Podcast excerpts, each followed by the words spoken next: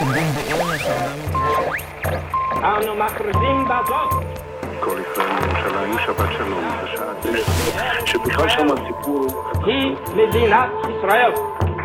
in Nederland.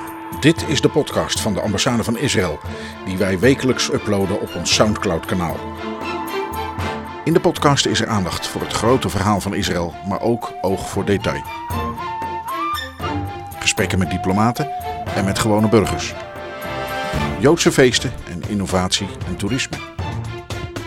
Iedere vrijdag dus Israël in Nederland.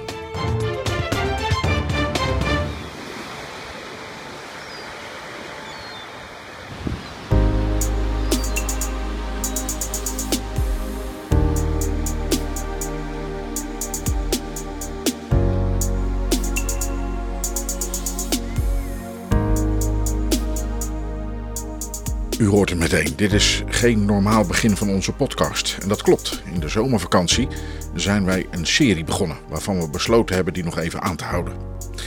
En die serie gaat over iets bijzonders. Ze staat geheel in het teken van zeventig jaar relaties tussen Nederland en Israël. Het is een tijdreis naar de beginjaren van Israël. Enkele jaren geleden zag ik bij het oud papier een antiek boek liggen.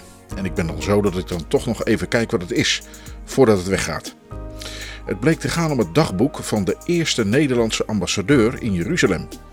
Jeruzalem, indien ik u vergeten. Geschreven door Johan Alexander Nederbragt. Hij bleek de eerste consul-generaal en vervolgens gezant van het Koninkrijk der Nederlanden in Israël te zijn geweest. Van februari negentien achtenveertig tot en met oktober negentien vijftig. Hij maakte de stichting van Israël en de onafhankelijkheidsoorlog dus als ooggetuige mee. We gaan over de schouder van Johan Nederbragt meelezen en meekijken naar wat hij zo al meemaakt. We sluiten die serie in het volgende deel af als we een evaluatie van de man en zijn betekenis maken met historicus Bart Wallet. Daarbij komt ook de tijd aan de orde voordat hij naar Israël vertrok. Dat dus binnenkort, maar eerst nemen wij u mee naar negentien achtenveertig. En de jaren erna.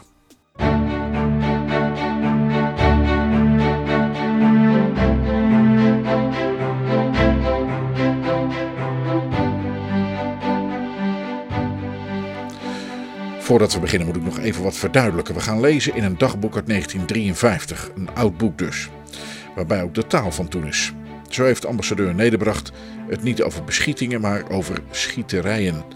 En vaak gaat het over Lake Success en dat is dan het plaatsje in de Amerikaanse staat New York, waar in negentien achtenveertig en de jaren erna onderhandeld wordt over een oplossing van het conflict in het Brits mandaatgebied Palestina. Het gaat over truce, een bestand tussen strijdende partijen, en ceasefire, een staakt het vuren. En in de woorden van Nederbragt is een voorbereidende V N-delegatie een avant-garde der V N. Omdat hij een religieus man is, gereformeerd, zijn voor hem de Bijbelse verhalen deel van zijn dagelijkse realiteit. De vorige keren volgden we Nederbragt tijdens het uitroepen van de staat Israël, tijdens de onafhankelijkheidsoorlog en tijdens de wapenstilstand erna. Nu is het oktober negentien vijftig en moet hij afscheid nemen als gezant van het Koninkrijk der Nederlanden. Dit is deel negen, het besluit.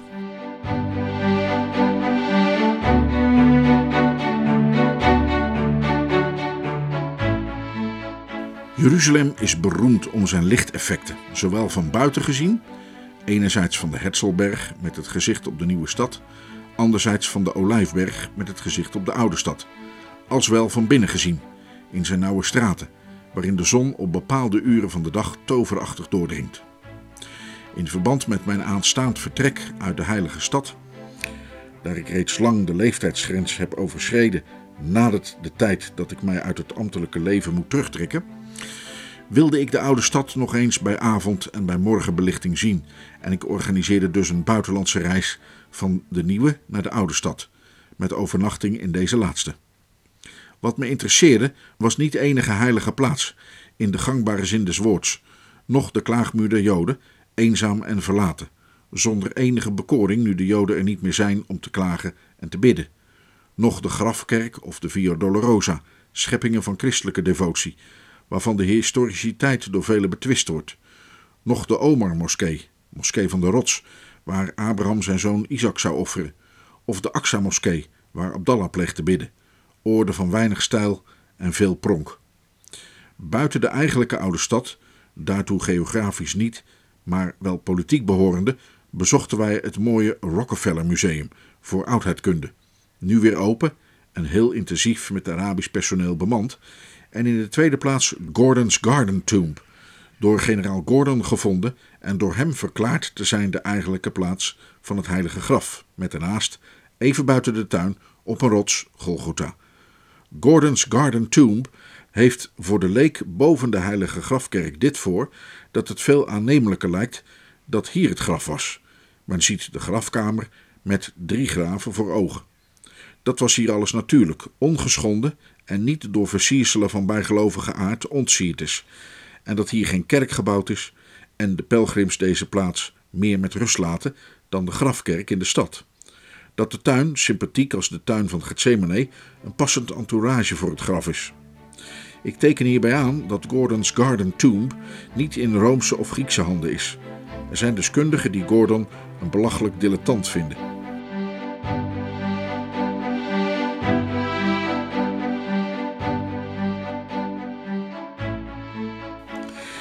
Maar het ging ons om de stad zelf, zijn nauwe, donkere straten, stegen en sloppen, met hun winkeltjes, stalletjes en werkplaatsjes en hun dichte drommen van lawaaierige tweevoeters, waar tussendoor pakken torsende viervoeters zich haastig voortbewegen, zonder er zich om te bekommeren of ze het publiek overlast aandoen.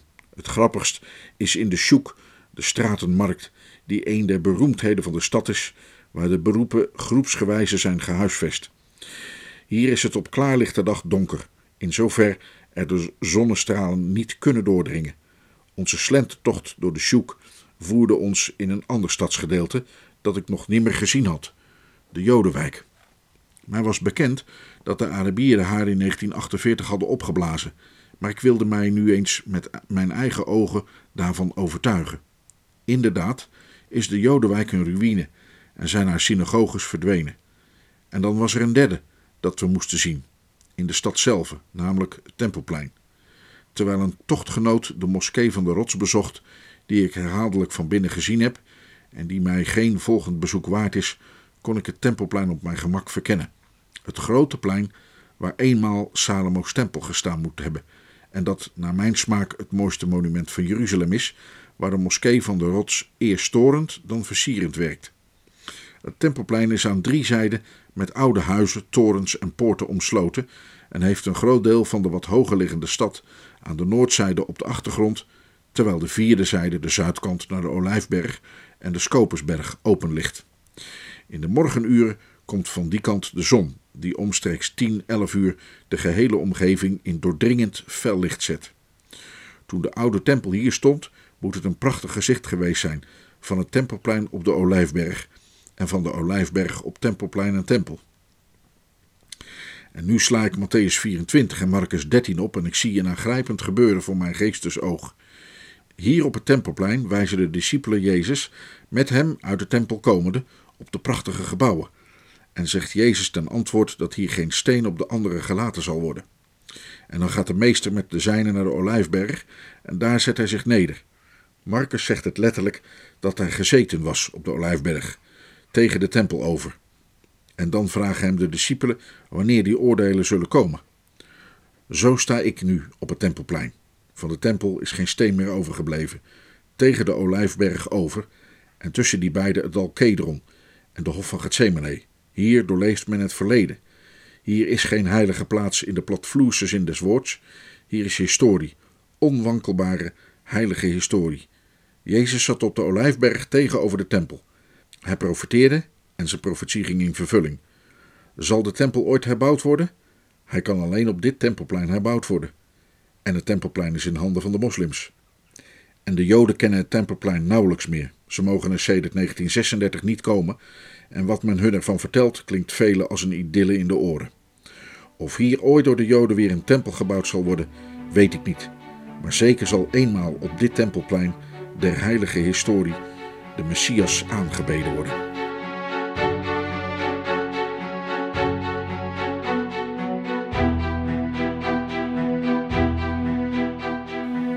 Vrijdagavond, elf augustus negentien vijftig, hebben we in het Sharon Hotel bij Hetzelberg een diner gehad. Door de Israëlische autoriteiten gearrangeerd ter gelegenheid van de onderhandelingen over een nieuwe handelsovereenkomst met ons land. Twee dingen met het diner nauwelijks verband houdende wil ik aantekenen.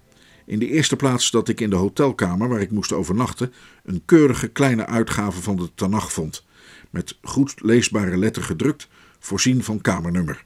Ik sprak er de directeur, de heer Levy, over aan, die mij zeide dat binnenkort ook een Engelse uitgave van het Oude Testament in alle kamers gelegd zal worden. Het tweede is een heel, van een heel andere aard. De tafelpresident, de heer Miron, kwam na het diner mij als zijn zienswijze uiteenzetten dat ik, als hier mijn taak afgelopen is, de kroon op mijn werk moet zetten door mijn memoires te schrijven. Waarbij hij in het bijzonder dat deel bedoelde dat op mijn tijd in Israël betrekking heeft. De heer Miron is van oordeel dat Israël van mij leren wil, zowel wat betreft de ideeën, waardoor ik mij steeds heb laten leiden, als wat aangaat het gebeurde in Israël en de kritiek welke ik eventueel mocht hebben. Ik zal trachten het advies van de heer Miron op te volgen, maar hij heeft mij een moeilijke taak opgedragen. Maar ik heb dokter Miron en mijzelf herinnerd aan het geval van Jozua, hoofdstuk dertien vers één en volgende, die oud en wel bedaagd was en van God nog een belangrijke taak kreeg om het vele, nog onverdeelde land te verdelen.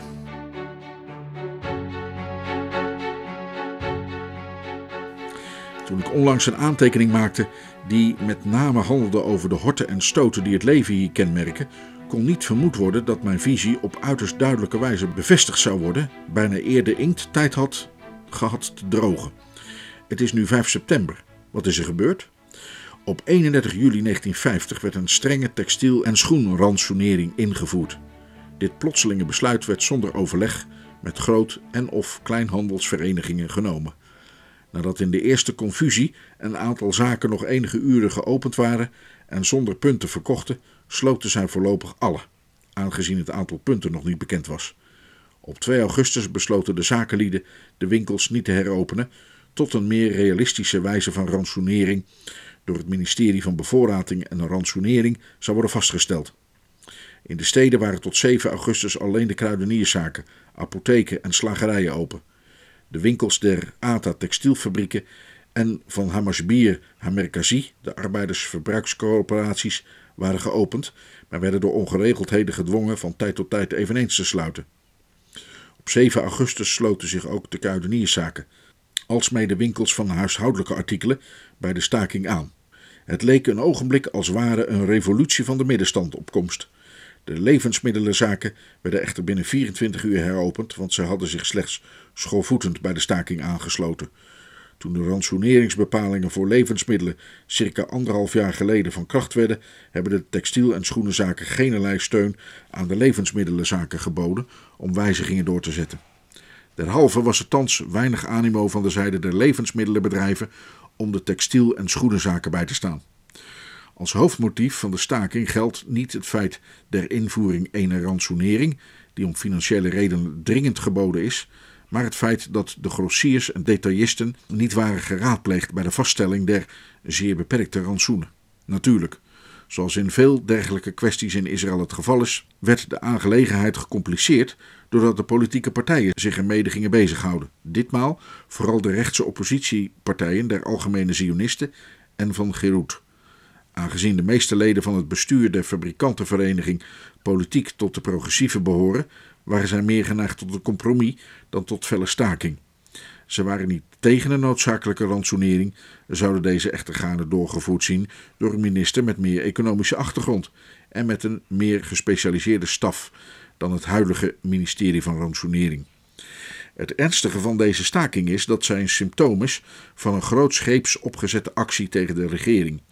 De stakers waren geen arbeiders in dispuut met hun arbeidsgevers, maar burgers die aan de gehele bevolking ongemakken opleggen, ten einde de democratisch gekozen regering aan te tonen dat ze het niet met haar actie eens zijn. Anderzijds is de gehele economische toestand uiterst ernstig, sedert de afkondiging van de textiel- en schoenenransoenering. De groot- en kleinhandel en de consumenten hebben geen vertrouwen in het beleid van minister Jozef. Toen op veertien augustus de winkels weder heropenden, stonden de mensen in lange rijen om voor de vrijgegeven punten te kopen wat mogelijk is.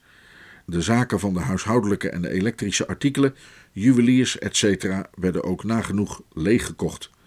De gehele ransonering is aanleiding geworden voor een hamsterpaniek, aangezien het publiek nu de precaire financiële situatie is gaan inzien en gedeeltelijk gaat overdrijven.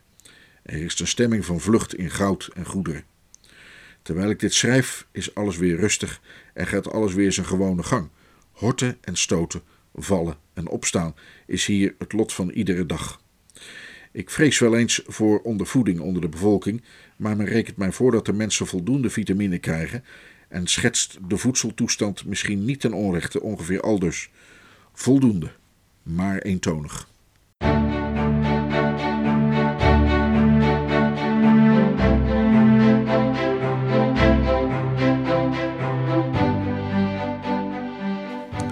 Ik ben voor een korte reis naar Holland geweest. De kranten die tijdens mijn afwezigheid verschenen, doorsnuffelende, vond ik verslagen van een persgesprek van een competente Joodse autoriteit over immigratie en emigratie, die mijns inziens zeer belangwekkend en leerzaam is, maar waaraan ik mijnerzijds niets heb toe te voegen, zodat ik citerende uit het Duitse blaadje Jediot Gadashot voor een vermelde autoriteit zelf hier het woord geef.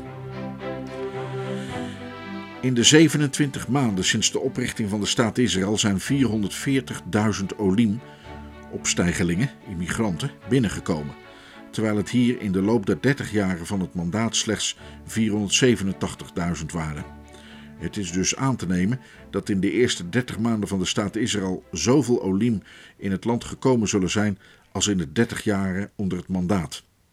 In de eerste zeven maanden van het jaar negentien vijftig immigreerden negentigduizend vierhonderdzevenentachtig personen, waarvan vierendertig procent uit Azië, zesentwintig procent uit Afrika, veertig procent uit Europa.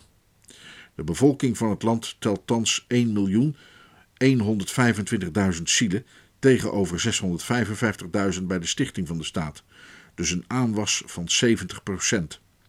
Slechts dertien procent van de bevolking zijn niet-Joden. De Olim kwamen uit vijfennegentig landen en tien galuts, verbanningslanden, werden praktisch geliquideerd. Duitsland, Oostenrijk, Joegoslavië, Bulgarije, Polen, de C S R, Cyprus, Jemen, Cyrenaica en Irak. De Aliyah, de opstijging, van dezelfde stam als het woord Olim, uit Roemenië gaat in sterk tempo door, vijftienhonderd mensen per week. En men hoopt het getal op tweeduizend per week te kunnen brengen. De Aliyah uit Duitsland neemt daarentegen af.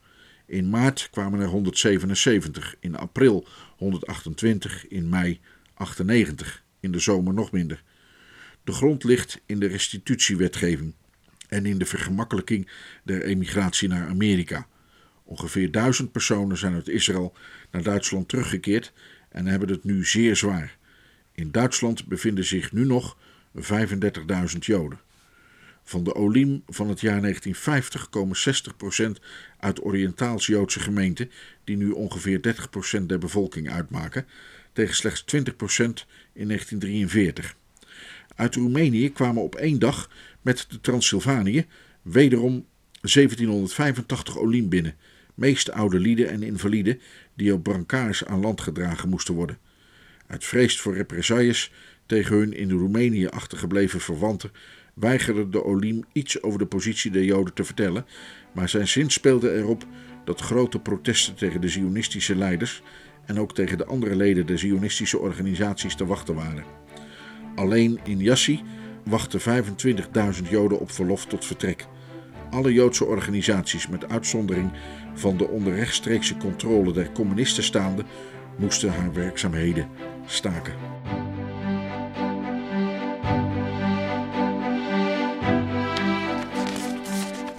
De tweede kwestie die tijdens mijn afwezigheid een rol speelde, en nu natuurlijk nog speelt, is die van de infiltranten.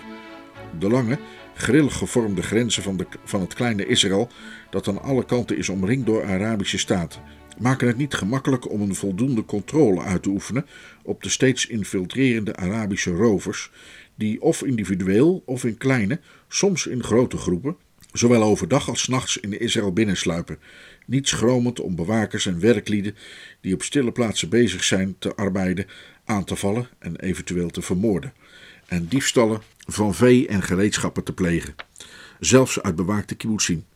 Smokkelpartijen vanuit Gaza, de kleine Arabische enclave in Israël, en Egypte naar Transjordanië, welke dikwijls ondernomen worden met karavanen van ezels en kamelen, zijn aan de orde van de dag.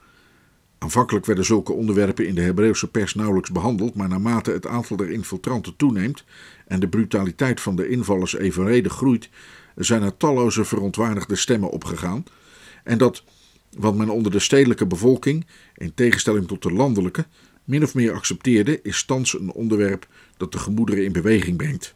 Gedurende de laatste weken is dat probleem, dat altijd zal blijven bestaan, zolang er nog geen vrede met de nabuurstaten is gesloten, aanleiding geweest voor de regering van Israël om uitgebreide zuiveringsacties te organiseren, die inderdaad veel resultaat hebben gehad, in zoverre dat voor het ogenblik de infiltratie aanzienlijk is verminderd. De lengte van de grenzen, de moeilijkheden om onontwikkelde gebiedsdelen, bijvoorbeeld de Negev, voldoende te controleren, het bergachtige landschap, de armoede in de Arabische staten bestaand en de gehele onvaste situatie in het nabije oosten mogen voor een groot deel verantwoordelijk worden gesteld voor de misdrijven.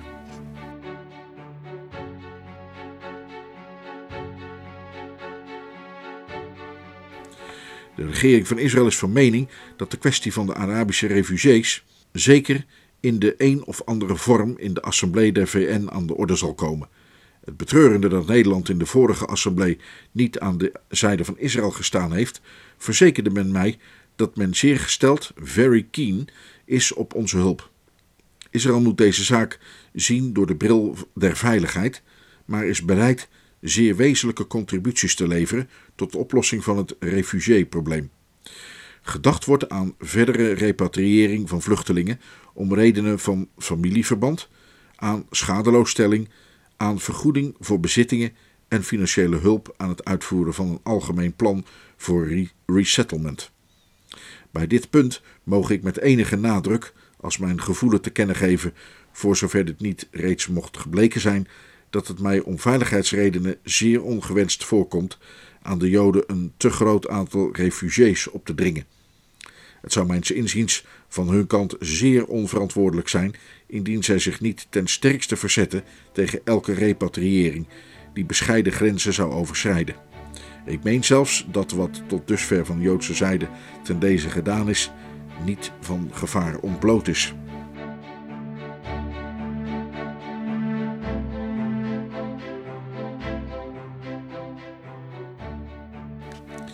Oude jaar, zevenduizend vijfhonderdtien.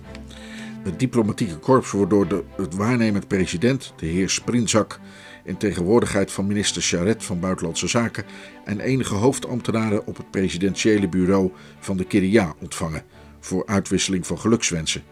In gevolge verzoek van de Kiria, het regeringscentrum, zijn we alle, behalve de Belg en zijn adjunct, die waarschijnlijk slecht opgelet hebben, om redenen van tsena, austerity, versobering, in Toilet de Ville. Daar de Amerikaanse ambassadeur weg is, zegt de heer Ershov, Russisch gezant namens het korps, een paar zinnen in het Russisch, die in het Frans en het Hebreeuws vertaald worden, waarna de president eveneens een paar zinnen zegt en wel in het Hebreeuws, dat in het Frans vertaald wordt. Het is alles uiterst sober, zeer formeel.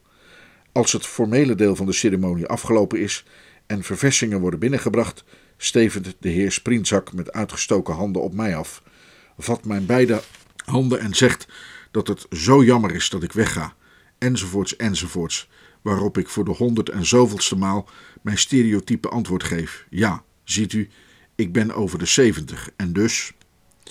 Men moet zulke dingen tot de juiste proporties weten terug te brengen, maar ze zijn goed bedoeld.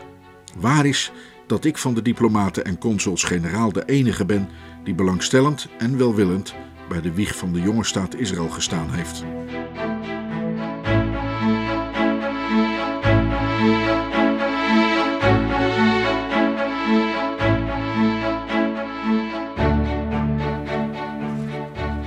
De Jerusalem Post bracht een bijlage waarin een overzicht is opgenomen van wat er in het jaar zevenduizend vijfhonderdtien geschiedde. Als ik dat overzicht doorlees, verwondert het mij dat er zo weinig is gebeurd. Waarover schreef ik dan toch zoveel? De De zaak is enerzijds dat Israël in de grond der zaak een rustig jaar had en anderzijds dat de zaken zeer snel door de demon der vergetelheid worden achterhaald, die ze van haar kleed van belangrijkheid ontdoet. Overzie ik mijnerzijds een en ander en denk ik daarbij ook aan een voorgenomen lening van anderhalf miljard dollar, die op elke familie een schuld van vijfduizend dollar zal leggen, dan zou ik mij goeddeels bij de kranten aansluitende de zaak aldus willen stellen. één. Het jaar zevenduizend vijfhonderdtien was het jaar van de versteviging van Jeruzalems positie als hoofdstad, die zo hecht is dat ze slechts met geweld vernietigd kan worden. twee. Het jaar zevenduizend vijfhonderdtien kenmerkte zich door grote binnenlandse politieke en sociale strijd, zich onder meer uitende in staking op staking. drie. In het jaar zevenduizend vijfhonderdtien ging de immigratie gestadig door en wist de regering ondanks alles een geordende samenleving en een voortgaande ontwikkeling te handhaven. vier. Het jaar zevenduizend vijfhonderdtien eindigde in een economische crisis die de titanengeest van een Ben-Gurion en de medewerking van het wereldjodendom behoeft om overwonnen te worden.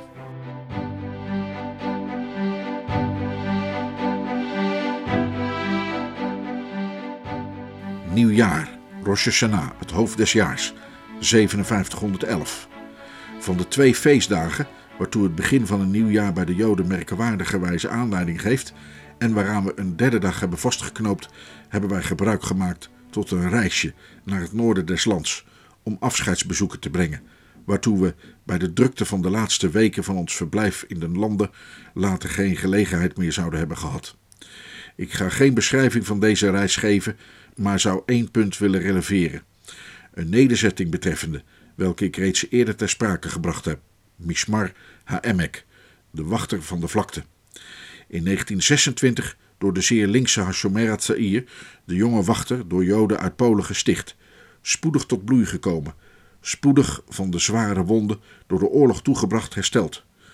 Mishmar HaEmek is een prachtige kibbutz, met de mooiste apparatuur, met een eigen jeugddorp, met een eigen opvoedingssysteem dat grote invloed in de landen uitoefent. Ik ken deze kibbutz goed, ben er, zoals ik wel eens zeg, kind in huis. Ik vind er altijd nette, welopgevoede, tevreden mensen. Tevredenheid is trouwens het kenmerk van de mensen in de nederzettingen. Mij heeft op nieuwjaarsavond in Mishmar HaEmek een eigenaardig schouwspel aangegrepen. Een hel verlichte nieuwe eetzaal, uit de verte al de aandacht trekkend, waar de volwassen leden van de kibbutz in hun nette, beschaafde kleding rustig, gezellig koutend hun avondeten konden nuttigen. Hier is niemand die iemands mindere is. Hier is niemand die ongunstiger behandeld wordt dan een ander. Hier is volledige democratie. Hier is volledig communisme, maar hier is ook volledige vrijheid. En als ik voor en na de maaltijd zit te praten op het grasveld voor de vierdelige bungalow waar we ingekwartierd zijn, dan valt mij het vredige van de entourage op, de vriendelijkheid en de hulpvaardigheid, het altruïsme van deze mensen, hun weldadig aandoende omgang met hun kinderen, die ze slechts in rustige, van arbeidvrije avonduren bij zich hebben. Deze mensen staan even uiterst links als ik zelf uiterst rechts sta, maar ik heb het gevoel dat hier een christelijk ideaal verwezenlijkt wordt, maar een ideaal dat niet voor algemene toepassing in aanmerking komt. En omdat de wereld daarvoor te boos is, en omdat niet alle mensen, zelfs vele van de beste, niet kibbutz-minded zijn, wat ook niet als algemene eis gesteld mag en kan worden. Als ik spreek van een ideaal, dan zie ik het toch slechts als één der idealen, dat andere idealen niet uitsluit. Ik zeg dit alles zo uitvoerig om duidelijk te doen uitkomen dat dit Joodse communisme verder afstaat van het Russisch communisme dan van het christendom en ons geen angst behoeft in te boezemen.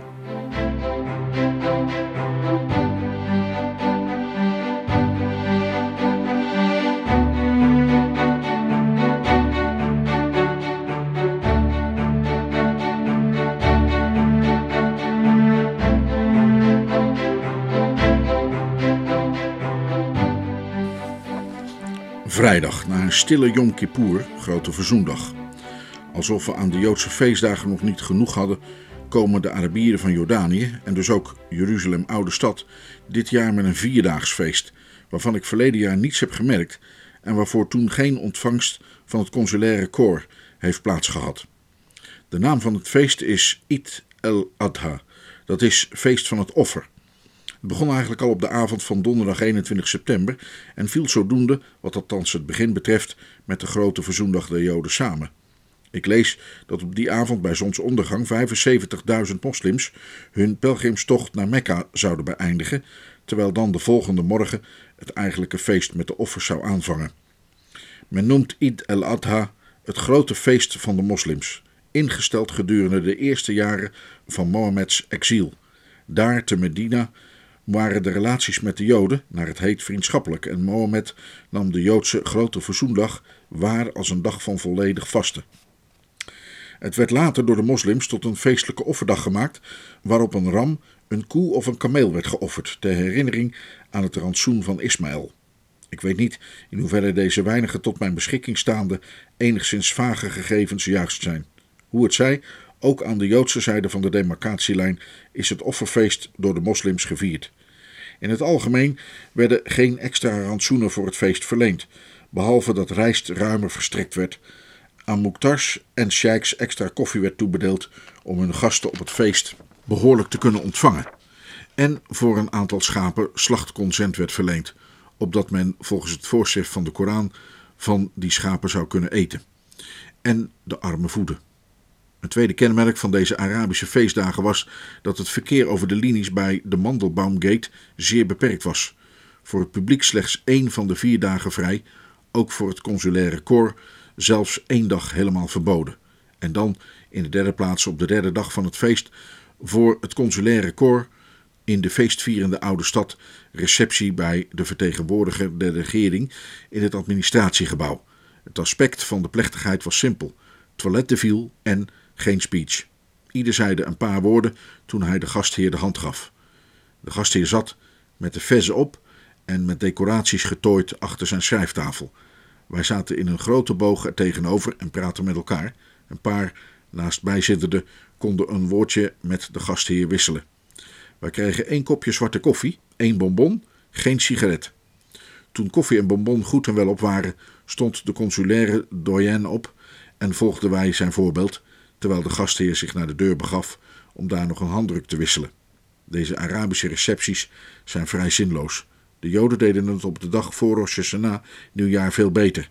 Ik heb de Arabieren op Id al-Adha een welgemeend het beste gewenst, als een tiental dagen geleden de Joden met Rosh Hashanah. Bij dit laatste teken ik aan dat Joden en Arabieren weliswaar nog steeds in staat van oorlog verkeren, maar dat Nederland zowel met de een als met de ander bevriende natie is. Dat ik mij officieel en persoonlijk meen te moeten stellen op het standpunt hetwelk de Joden non-identification noemen. En dat ook mijn verlangens uitgaan naar vrede tussen Joden en Arabieren en welvaart bij beiden. In de grond der zaak gaan beider belangen samen.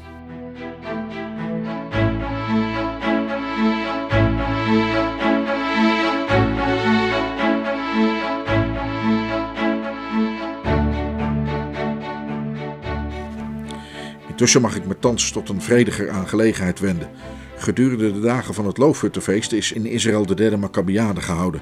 Het tijdstip van het begin, de tweede dag van het Loofhuttenfeest, is na achteraf blijkt niet zeer juist gekozen, omdat in sommige landen deze tweede dag als een der hoogtijdagen van het feest wordt beschouwd.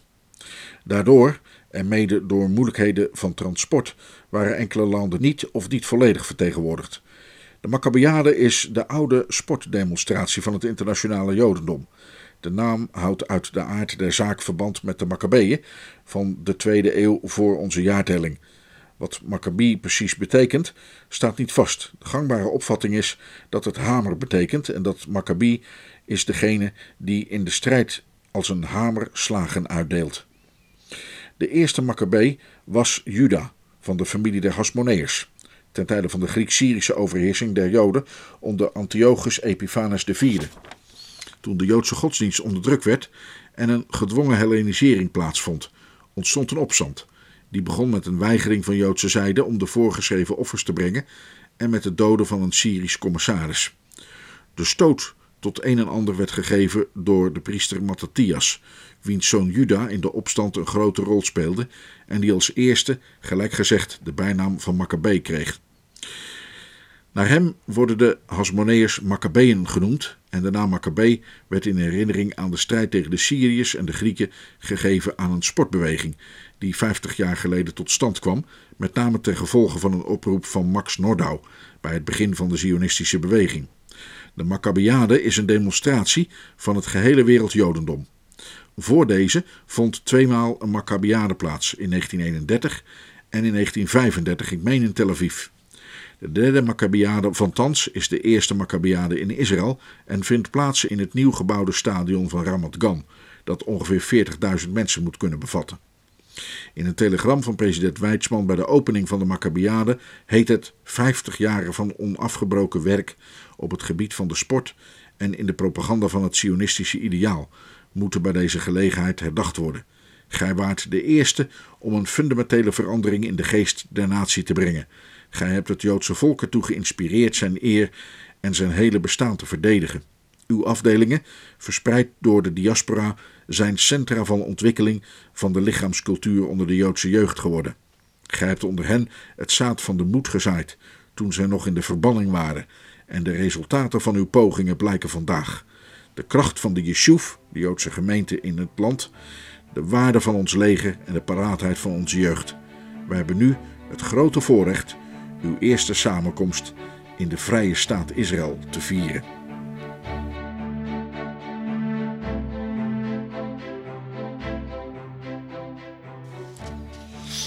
De opening van deze Maccabiade was op zichzelf niet bijzonder indrukwekkend.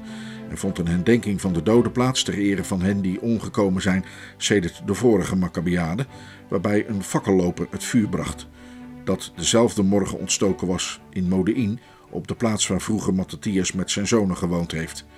In de tweede plaats was het opvallend hoe de Joden in de diaspora, ofwel in de Gola, het type aannemen van de volken te midden waarvan ze leven. Het meest opvallend waren in dit verband de Amerikanen, in tegenstelling met de Engelsen, de Zweden en met name de Indische Joden, die in Indische kledij, in het bijzonder met Indische hoofdbedekking, aan de demonstraties deelnamen. Iedere groep kwam op met de vlag van zijn land. Dit is misschien vanzelfsprekend, maar toch is het merkwaardig, omdat de Joden optreden als vertegenwoordigers van het land waarin ze wonen, terwijl zij, opgaande naar een Maccabiade, die uitsluitend Joods is, uitdrukking geven aan het gevoel dat ze in werkelijkheid toch eigenlijk een ander vaderland hebben. Dit is een van de uitingen van het dualisme van de Jood waarop ik herhaaldelijk gewezen heb. Dit dualisme verdwijnt alleen bij de Joden die naar het Old New Homeland terugkeren. Maar met dien verstande dat de verdwijning van dit dualisme eerst bij de tweede generatie, dat wil zeggen bij de Joden die of zeer jong naar hier komen, ofwel hier geboren worden, voldongen feit wordt.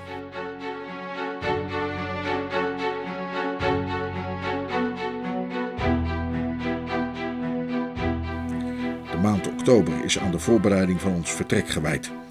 Ik breng tal van bezoeken aan de Israëlische autoriteiten en particuliere personen en hoor veel woorden van waardering en van vriendschap. Bij herhaling haalt men nu nog op welke houding ik heel in het begin aannam, toen bijna de gehele wereld sceptisch, zacht uitgedrukt, tegenover de Joden en hun aspiraties stond. De quintessens van wat gezegd wordt is eigenlijk dit, zoals onder meer de heer Levy van het Sharon Hotel in Hetzelberg het uitdrukte. Gij waart ons meer dan diplomaat, gij waart ons een vriend. Aan een vriend in de Kiria heb ik gezegd dat ik, staande op de basis van de Tenach, niet anders zijn kon dan ik was. En dat ik van Israël niet anders verwacht dan van andere volken. Dat moest ik Ben-Gurion ook eens zeggen, vond mijn vriend. Wat mij bij een bezoek aan een collega in Tel Aviv opvalt, is zijn enthousiasme over de militaire demonstratie bij de sluiting van de derde Maccabiade. Het was amazing en hij acht de Arabieren quantité negligible en de Joden unbeatable. Hij is een van degenen die voorzien dat Jeruzalem, Oude Stad, Arabisch Palestina en Transjordanië eenmaal aan de Joden komen. Bij een bezoek aan een andere collega treft het me dat deze zegt dat zijn gezantschap, nota bene van een grote staat, niet durft te rapporteren hoe de zaken in Israël werkelijk zijn, omdat men thuis aan buitenlandse zaken zou zeggen dat het gezantschap pro-Joods was. Op woensdag achttien oktober zijn enige heren van buitenlandse zaken zo hoffelijk uit Tel Aviv naar Jeruzalem te komen om mij een afscheidsdiner aan te bieden. De overkomst der heren naar Jeruzalem is hoffelijk, maar door de omstandigheden geboden. Er zijn twee ledige plaatsen en dus sluit de kring niet. Doordat een van mijn vrienden plotseling ziek werd en een ander verlof heeft en niet te vinden was. Minister Sharett zou gekomen zijn, maar werd tegen zijn verwachtingen te Lake Success in Amerika vastgehouden.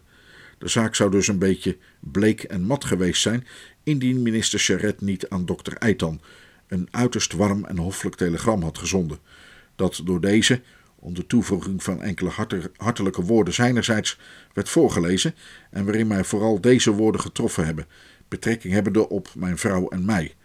Their close association with us, during the momentous chapter of our history, their direct sharing in our hardships, perils and ideals, have been a constant source of moral strength to those of us who were privileged to know them and have endeared them to us all forever.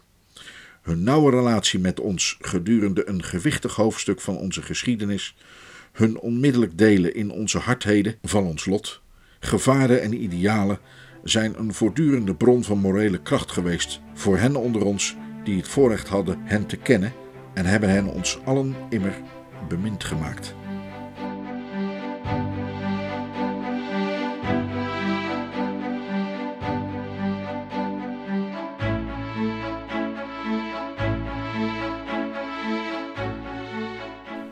Afscheid neem ik ook in Amman, waar ik met de minister van Buitenlandse Zaken en met de Britse gezant Kirkbride spreek.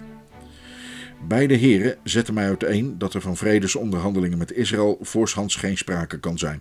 Het schijnen vooral de Palestijnse Arabieren te zijn die de meerderheid in parlement en de regering hebben en niet willen. Ik had een mooie tocht heen en terug, vooral naar beneden, van Amman naar de Jordaan. Van Amman komende gaat men op een bepaald punt over een brug en rijdt dan verder langs een hoge rand van een diepe kloof, waarin helemaal beneden een klein bergstroompje vliet, dat omzoomd werd, wordt aan beide kanten door smalle stroken fris groen, gevormd door de hier inheemse oleanders, die hun kleurige bloemen omhoog steken en naar de zon richten. Op de omringende bergen die goudgeel in de morgenzon glanzen, is alles kaal. Dit merkwaardige natuurtafereel dat ons kilometers ver vergezelt, doet me denken aan de stroom van Gods woord, die als levend water door deze boze wereld gaat en groen en bloemen der genade langs zijn oevers doet opbloeien. Men zou wensen een bescheiden bloem in de groene zoom langs deze geestelijke stroom te mogen zijn. Voordat ik Israël verlaat wil ik ook nog de Tabor beklimmen, waaraan zo schone Bijbelse herinneringen verbonden zijn, ter kennismaking en tevens ten afscheid. De Tabor heet in de Bijbel, als het althans de berg der verheerlijking is, een hoge berg. Toch is hij maar zeshonderd meter hoog. Niettemin een hoge berg en omdat hij helemaal geïsoleerd uit de vlakte oprijst en omdat hij als een echt steile berg met zigzagwegen en scherpe bochten beklommen moet worden. En omdat hij de gehele omgeving beheerst, wijl men visueel het contact met de aarde niet verliest. Als leek zegt men vooral daarom dat de Tabor wel de berg der verheerlijking zal zijn, wijl hij veelal de aandacht van degene die door de vlakte gaat, trekt door een wolk waarmee hij overschaduwd is. De Tabor is voorts bijkomstig interessant door de vele ruïnes uit de tijd der kruisvaarders die op zijn top te zien zijn en door de van buiten stijlloze, van binnen mooie, stijlvolle Franciscanenkerk, welke er zich bevindt.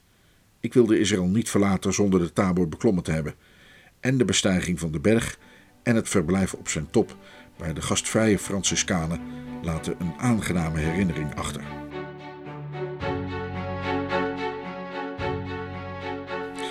En dan, zo lees ik in mijn aantekeningen van tweeëntwintig oktober, voor het laatst in de Oude Stad geweest. Afscheid van de nauwe straten en steegjes van het oude Jeruzalem, met zijn gewirwar van haveloze Arabische mannen en vrouwen, met veel lawaai langs de winkeltjes en stalletjes trekkende, met allerlei vaak onverdraaglijke geuren. Afscheid van Gethsemane met zijn oude en jonge olijfbomen, met het prachtige gezicht op de toegemuurde Gouden Poort. Ook afscheid van frater Cyrilus, onze Hollandse vriend aldaar. Afscheid van de onvergetelijke Olijfberg, van dat geheel merkwaardige oord waar Jezus in letterlijke zin met zijn discipelen op en afging. In de namiddag nog de laatste dingen pakken, pakken, pakken. En dan in de avond tweeërlei. Vooreerst een door ons en de Vereniging Israël-Nederland gezamenlijk gearrangeerde receptie voor een particuliere handelsdelegatie uit Holland. tevens bestemd om gelegenheid te geven van ons afscheid te nemen. Speeches over en weer en daarbij vele hartelijke woorden van waardering voor ons werk en van spijt over ons heen gaan en van verlangen naar ons terugkomen als vrienden zonder ambtelijk kleed. En dan ten tweede een afscheidsmaal met vrienden waaraan ook de delegatie deelneemt. Samen meer dan zestig personen. Met een mooie hartelijke speech biedt onze vriend dokter Wijnberg mij een oorkonde aan van mijn inschrijving in het Gouden Boek van het Keren Kayemet li Israël, waarmede mij de grootste eer bewezen wordt die de Joden geven kunnen. In de bijgevoegde lijst van deelnemers aan de inschrijving tel ik meer dan vijftig namen, vertegenwoordigende meer dan honderd personen. De burgemeester van Jeruzalem, dokter Auster, president van de tafel, komt er als eerste op voor. Ik zie ook dokter Granot, president van het Joods Nationaal Fonds, die de oorkonde getekend heeft. Ik zie mijn grote vriend Miron van Buitenlandse Zaken, die er de lucht van gekregen had en mede wilde doen. Ik zie zoveel andere namen meer die mij genoegen doen. Ik stel dit huldeblijk zeer op prijs. Ook stel ik op grote prijs een geschenk van de Tycho's, een exemplaar van een juist in Wenen verschenen bundel reproducties van een aantal van mevrouw Tycho's tekeningen. Uit de aard der zaken heb ik moeten antwoorden en bedanken voor al de grotere en kleinere geschenken die men ons de laatste tijd ter herinnering heeft aangeboden. In het bijzonder voor de twee van deze avond. Daarna heb ik principieel afgerekend met al de lof die men ons heeft toegebracht. Ik heb daarmede niet afgerekend door gewild en onoprecht bescheiden te zeggen dat al die lof niet verdiend is. Ik weet dat ik door stille arbeid iets heb kunnen doen voor het oude volk Gods. Maar ook door uiteen te zetten dat er in mijn leven een altaar is, waar wij aanbidden en waarop wij het beste neerleggen wat we hebben. En waarop ik dus nu leg de lof die mij gebracht is en die ik als een schone gave Gods beschouw. Ten derde heb ik dokter Auster en in hem symbolisch aan alle aanwezigen en aan de gemeente Jeruzalem een exemplaar van mijn boek Herinneringen aangeboden, waarin ik een stuk van mijn leven heb neergelegd. En ten slotte heb ik gezegd dat, mogen ik in sommige opzichten geslaagd zijn, ik zelf twee uitzonderingen moet maken. Het kan zijn dat wij in vertoon van de uiterlijke glorie, waarmee men het diplomatieke leven veelzins tracht te versieren, naar sommige mening ietwat tekortgeschoten zijn, onze kracht meer gezocht hebbende in het eenvoudige en vriendschappelijke. En zeker heb ik hierin gefaald dat ik het Hebreeuws niet zo heb kunnen leren als ik wel gewild had. En van wat ik geleerd heb, zal ik wel weer veel vergeten. Maar één ding zal ik nooit uit mijn geheugen verliezen. Im eskachech Jeruzalem, tiskach Jemeni. Indien ik u vergeten, Jeruzalem, zo vergeten mijn rechterhand zichzelf.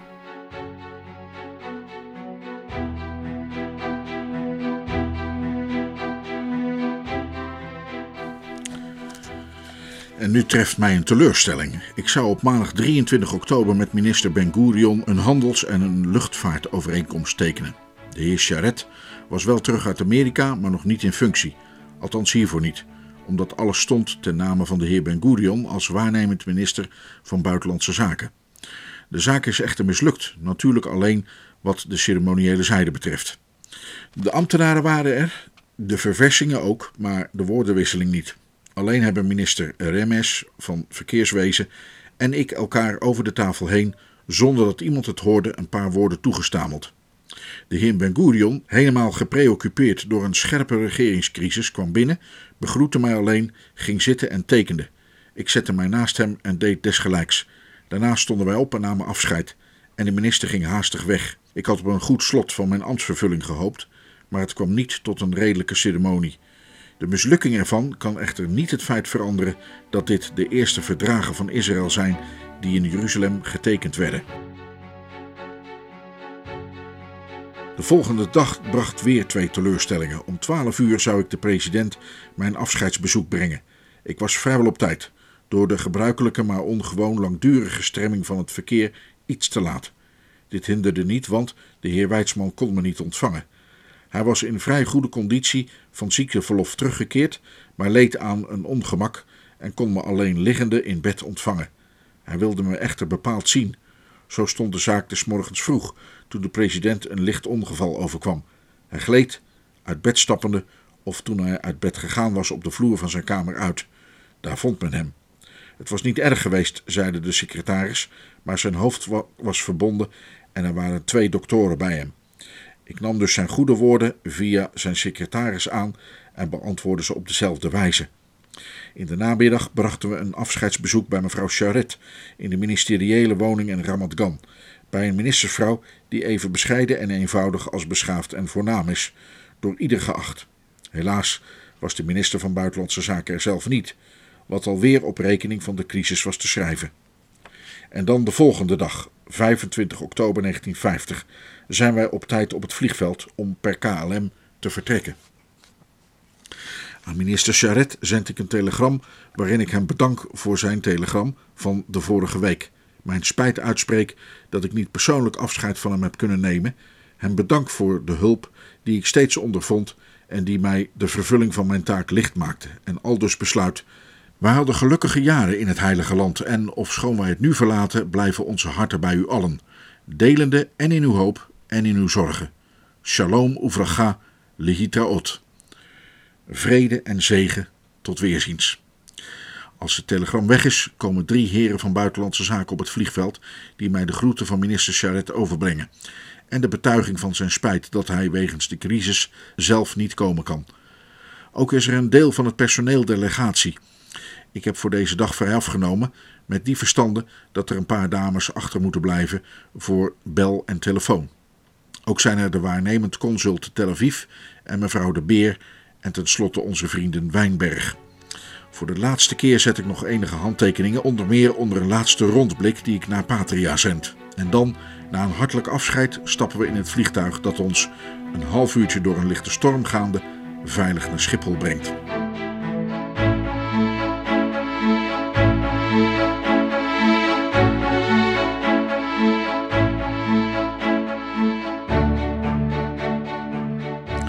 Nu is de mooie periode van Jeruzalem, de mooiste van mijn leven, voorbij. Ik ben heel dankbaar voor al het goede dat God ons in Jeruzalem gaf. Jeruzalem zullen we nooit vergeten, maar in ons hart is het niet licht. En van zorg ben ik niet vrij, al weet ik dat Hij, die mij zo vele jaren veilig leidde, mij ook verder niet vergeten zal. Die wolken, lucht en winden wijst spoor en loop en baan, zal ook wel wegen vinden waarlangs mijn voet kan gaan. Hiermee zouden mijn herinneringen, voor zover ze op Israël betrekking hebben, besloten kunnen worden, waren het niet dat mij na mijn vertrek nog drie dingen te beurt vielen, die mij genoegen deden en de vermelding waard zijn. In de eerste plaats teken ik aan dat, ondanks telegraaf, telefoon en vliegpost, een gezant in moeilijke omstandigheden heel veel op eigen verantwoordelijkheid moet doen en zijn gedragslijn in hoofdzaak zelf moet bepalen, aan de hand van de hem bekende algemene principes van zijn regering. Den Haag is sober met instructies en schenkt groot vertrouwen. Zo was het ook in verband met Israël, met name ten tijde van de grote moeilijkheden die in Palestina heersten. Nu is Den Haag even sober met woorden van waardering als met instructies, zodat men zich op het standpunt stelt dat, zolang er geen aanmerkingen gemaakt worden, het beleid dat men volgt in Patria goedgekeurd wordt. Hoewel nu Den Haag nooit aanmerkingen gemaakt heeft, behoudens één even hoffelijke als voorzichtige en trouwens niet officiële vraag van de bekende vriend die mij mijn feilen toont, of ik niet iets wat vooringenomen was ten gunste der Joden, was het toch een aangename ervaring voor me na mijn terugkeer mondeling te vernemen dat mijn beleid volkomen goedgekeurd werd, ook mijn hardnekkig vasthouden aan Jeruzalem als standplaats. Ten tweede was het een aangename verrassing voor me van de president der Republiek na zijn herstel een persoonlijk schrijven te ontvangen, uit welks hoffelijke en vriendelijke inhoud ik alleen deze woorden citeer: "We shall all miss you, and I, for one, shall look forward to welcoming you here again as an old and good friend." We zullen u allen missen en ik voor mij zie er naar uit u hier weder te verwelkomen als een oude en goede vriend. Geheel in overeenstemming hiermede was een telegram van minister Sharett dat hij mij, wetende dat ik mij naar Hongarije begeven had, door bemiddeling van de legatie van Israël in Boedapest nazond, en waaraan ik slechts de slotwoorden ontleen die gevoeglijk tevens het slot van mijn herinneringen aan Israël kunnen vormen. "The doors of Israel will always remain open to receive you both as our clearly cherished guests." De deuren in Israël zullen altijd open blijven om u beiden te ontvangen als onze hartelijk geliefde gasten. En dan schrijf ik voor een Hollands Hebraïcus iets wat duidelijker. Baruch ata betzecha u varuch ata bevucha. Wat zeggen wil, wees gezegend bij uw heengaan en wees gezegend bij uw wederkomen.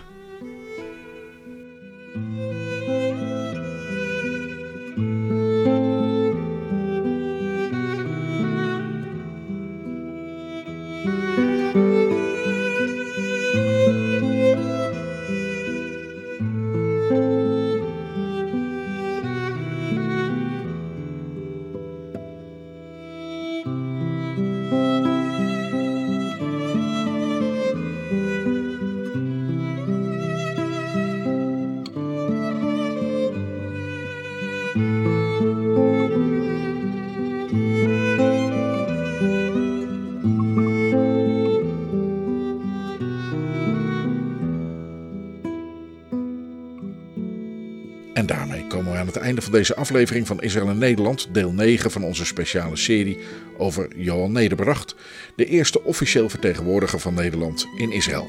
Binnenkort het laatste deel, aflevering tien, de terugblik. Graag tot dan.